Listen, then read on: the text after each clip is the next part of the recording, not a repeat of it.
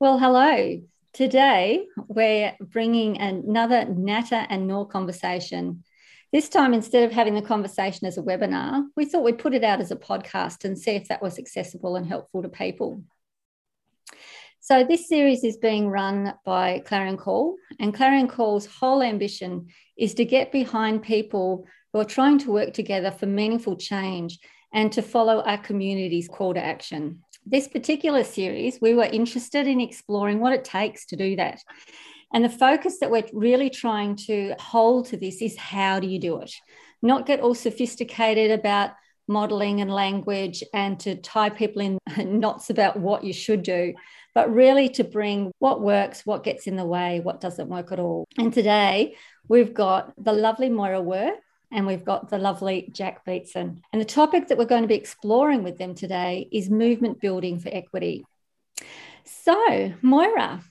Thanks, Sharon. And I'm gratefully on Kaurna country today in South Australia. And I just want to acknowledge elders past, present, and emerging. And I think it's also important to recognise this is land that's never been ceded. And I'm rather excited that we elected a new government in South Australia last week and the Attorney General is an initiated um, Aboriginal man.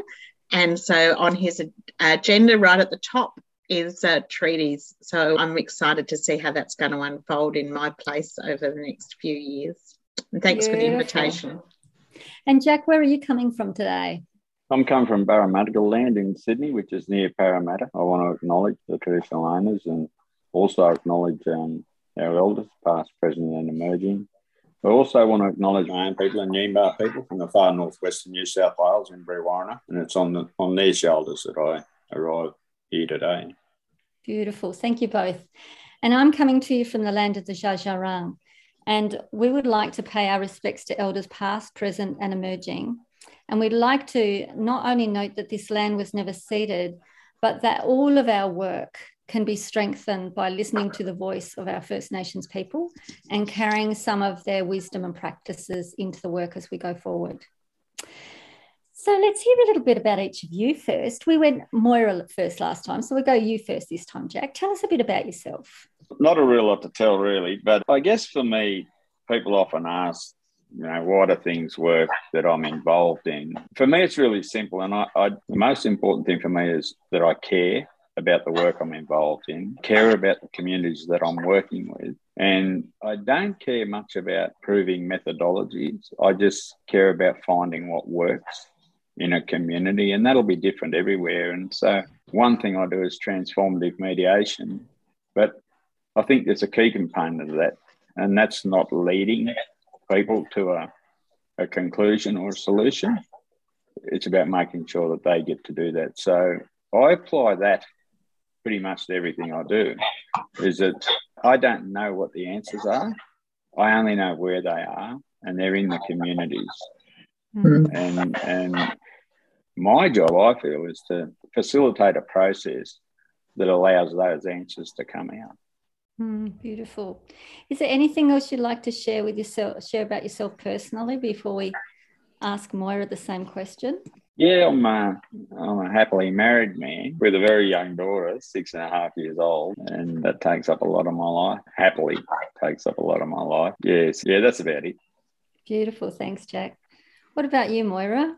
Well, Jack, I um, I'm a grandmother of a six and a half year old lad, so that's a great joy in my life, and he's just been joined by two other grandchildren in the last few months. So yeah, at, at my heart, Sharon, I think I am a family person, and but I've got a pretty big definition of what it means to be family. And so I started off my professional life as a social worker. A bit like Jack, too, I definitely see my work in facilitation and more recently as transformative facilitation. So I might be agnostic to what the issue is, but I'm definitely not independent when it comes to what communities want. I, am 100% behind what they want to do, how they want to do things.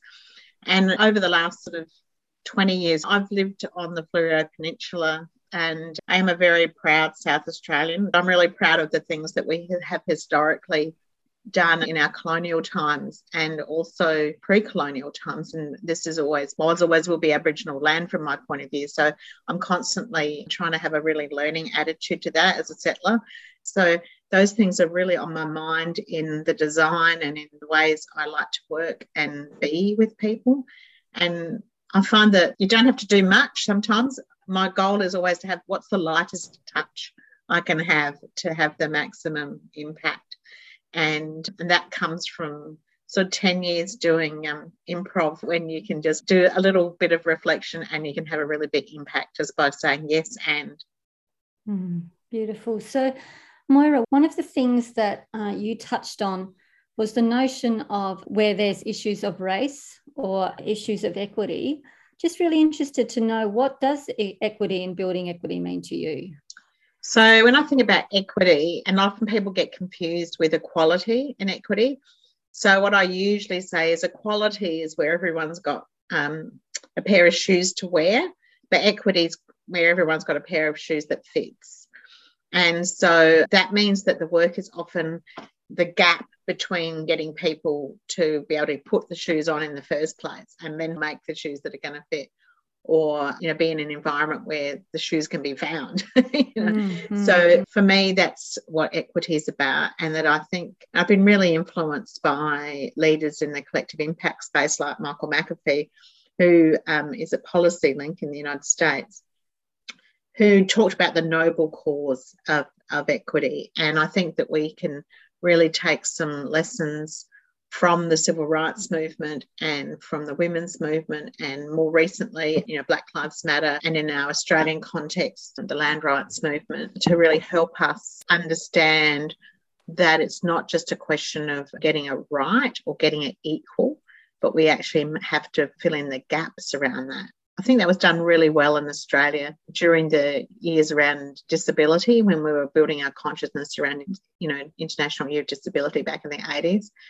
So I think that we've got some good grounding there, but it's very easy to default to looking for equality.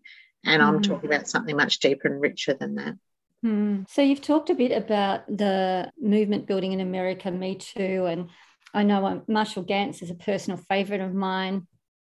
What would you say would be the building of equity or approaches to building equity that you think are Australian or really fit and sit well in our communities? Yeah, I love Marshall Ganz too. And I think if we look at the lessons that the early land rights movements took from Marshall's work, actually, in the landless and the farmers movement in California, where people were being mobilized to speak for themselves and to look at legislative change.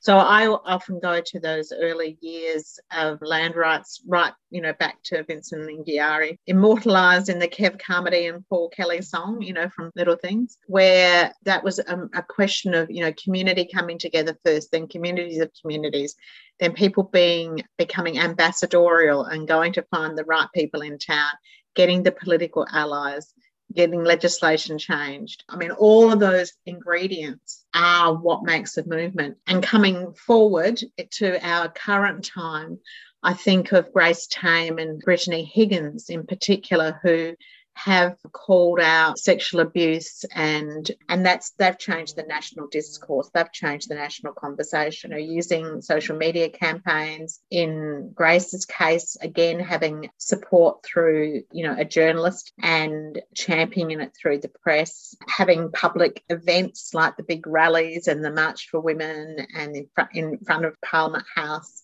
So all of those things i think are teaching us what it means to mobilize, what it means to be a leader in that space. And I've got a very strong view that the best leadership in this space is unelected leaders. We've saw this recently, very recently in the floods, uh, but before in the bushfires, where community leaders come together and name what's going on, offer alternatives just because of what they are doing. It's not a 24 month Royal Commission inquiry. Mm-hmm. They're just getting on with it.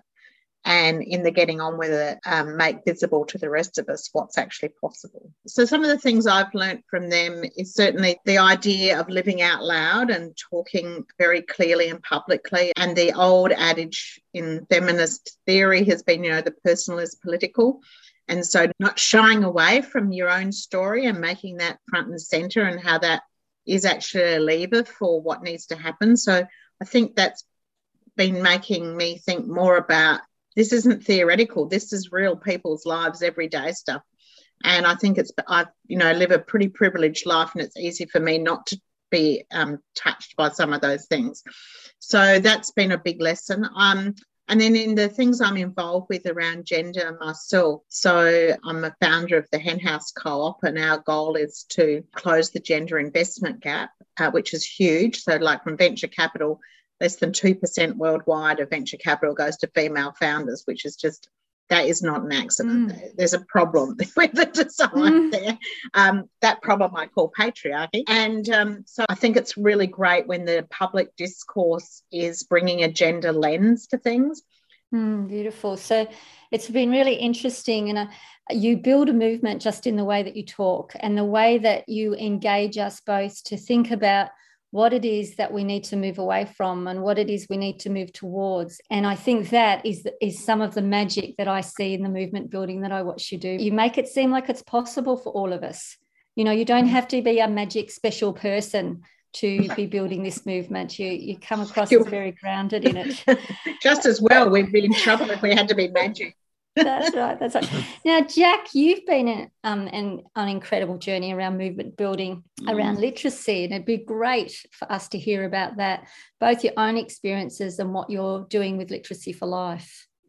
Yeah, look, I, I think it's really important. Literacy for Life is the, sort of the last movement building that I've been been engaged in, but I think I go way back to the anti-apartheid stuff in South Africa, where there's a lot of support for that here, and and the African National Congress in Australia used to meet at Tranby in Sydney, where I worked for 18 years of my life. Tranby also was the home of the Committee to Defend Black Rights, which brought about the Royal Commission into Aboriginal Deaths in Custody. Land rights itself, you know, had one of the founding members of the first Aboriginal Land Council in New South Wales, Kevin Cook. He, he was the head of Tranby at the time. So I was part of an organisation that was a movement and although it was an adult college, Aboriginal college, I used to often say to people, we moonlight in education and we do all this other stuff because we were supporting, you know, East Timor and their independence struggle.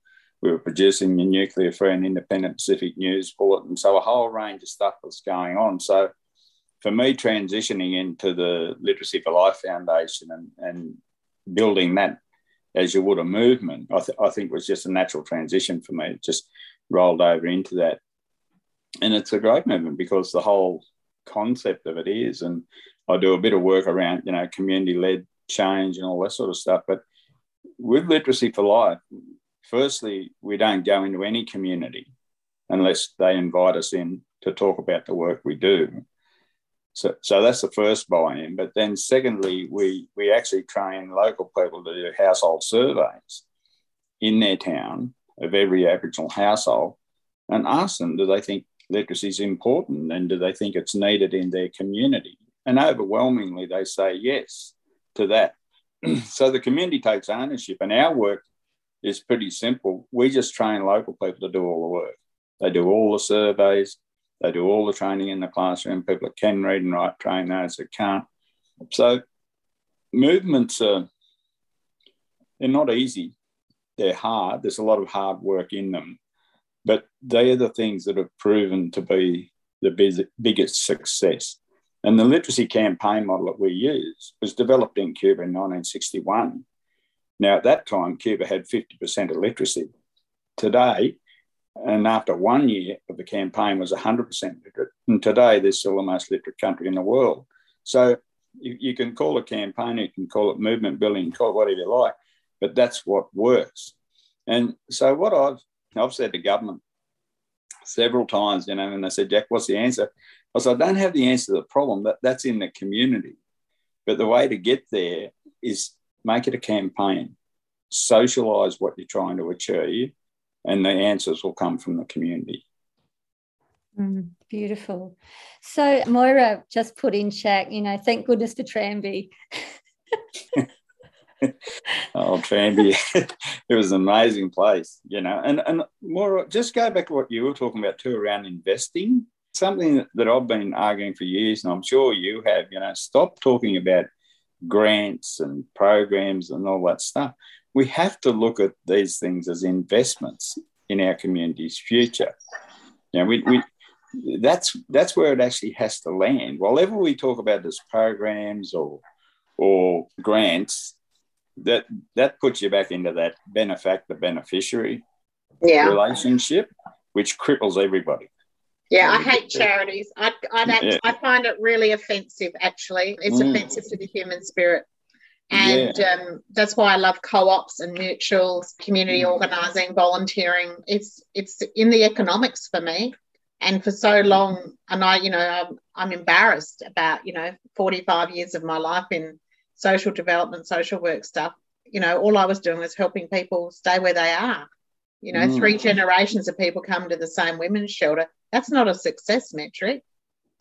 No, no. Having having the house full is is not a measure of success. You know, yeah. and, it, and it's similar with us. You know, like it's you can have all these employment programs and then change the definition of a job. You know, so people become employed. So you just keep going back to, and it really is. It's crippling. You know, where you get back to that whole thing around Use are the beneficiaries and we're the benefactors, and we'll decide when you get something and when you don't. And, and mm-hmm. we'll maintain the status quo. You won't move from where you are. And that was the beauty of Tranby. And I think that's why we have to move away from being the beneficiaries mm-hmm. of other people's charity.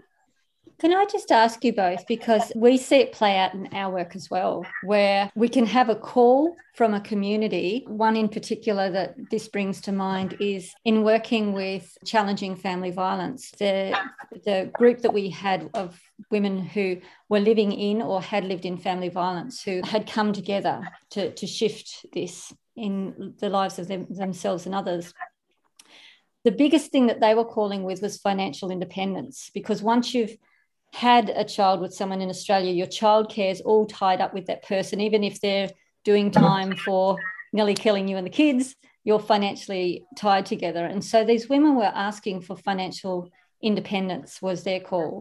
However, those who were responsible for holding the dollars to make things happen were funding programs or were holding on to the agenda and the grants that had been received by their individual organisations.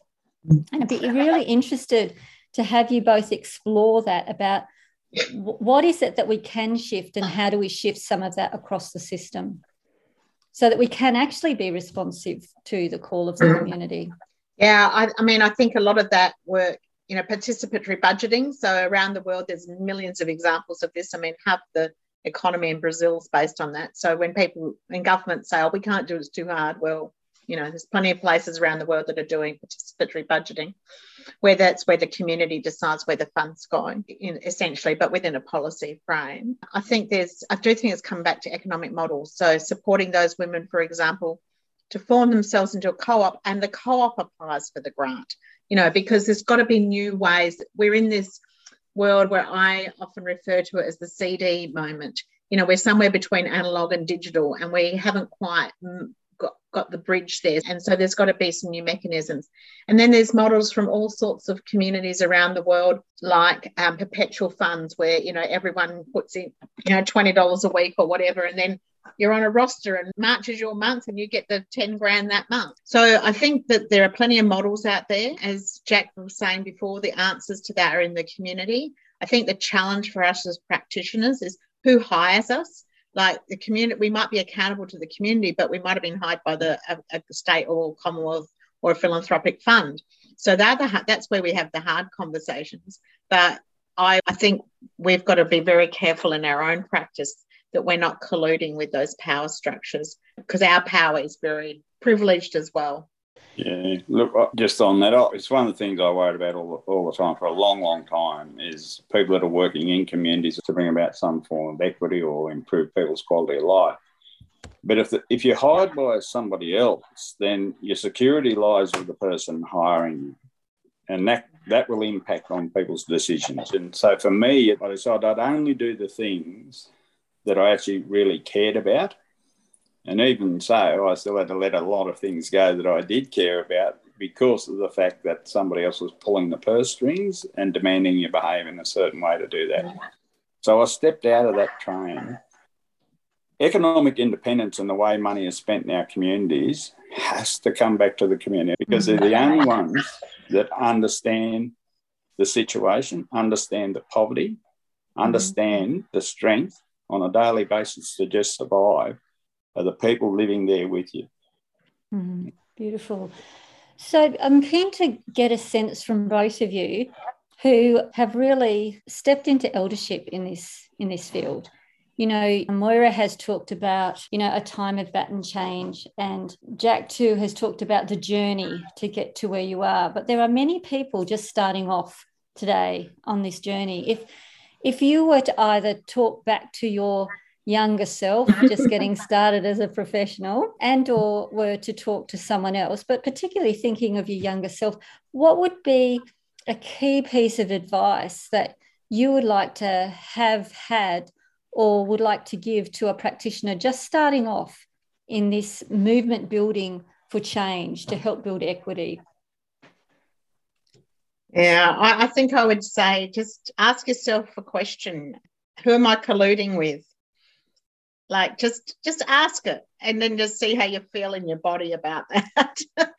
Um, and if you're feeling like oh great i'm colluding with them and i know exactly why go for it. And if it feels terrible don't. But really trust i would say trust your intuition more than um because you know it's you know what's the right thing to do and listen to your inner voice and so that to me is about making time for stillness to be really still inside your heart and to hear your, you know, your inner wisdom teacher to make sure you've got enough space to be able to hear it coming through.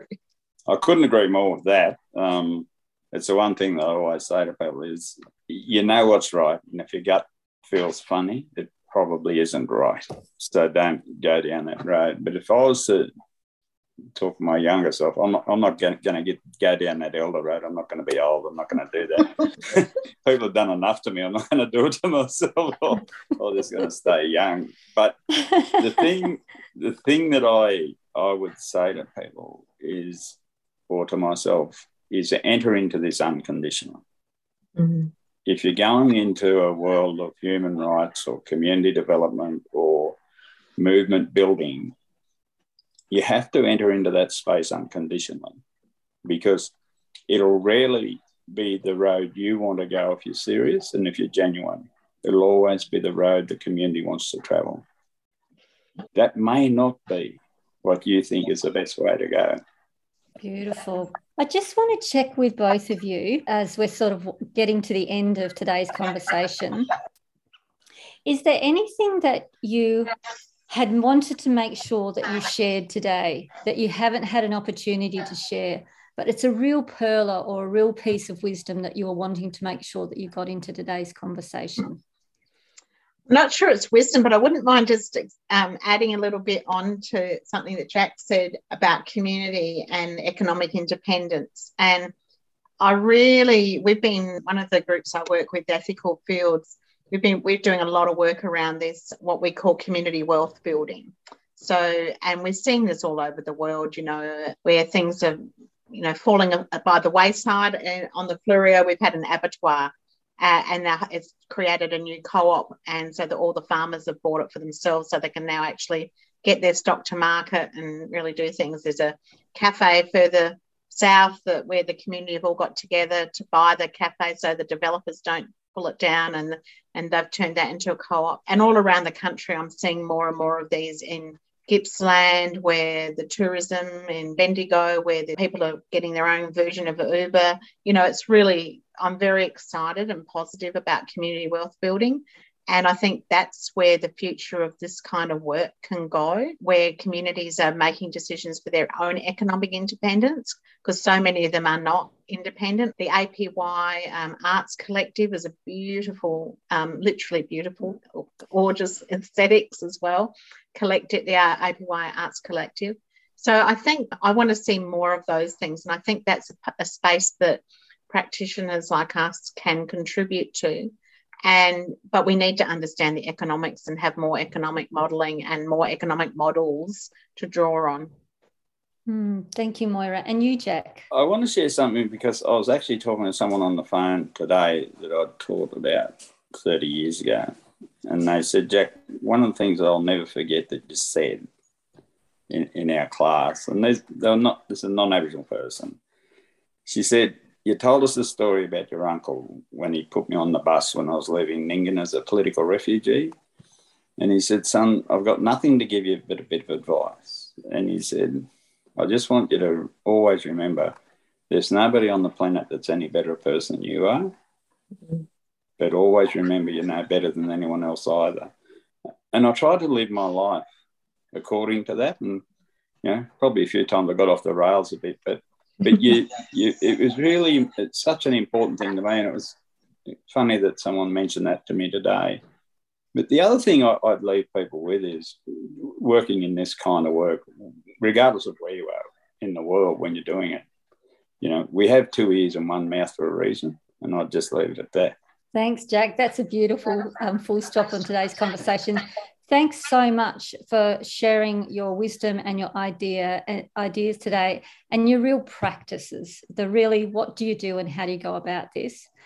What we're going to do is we will post this podcast and we'll share it with both of you so that you can have yourselves a bit of a listen. Thank you. Thanks, Sharon. And lovely to see you, Jack. Yeah, yeah, you too, Moira. We'll catch up. We'll we catch will. Up. This is a Narrative Network podcast.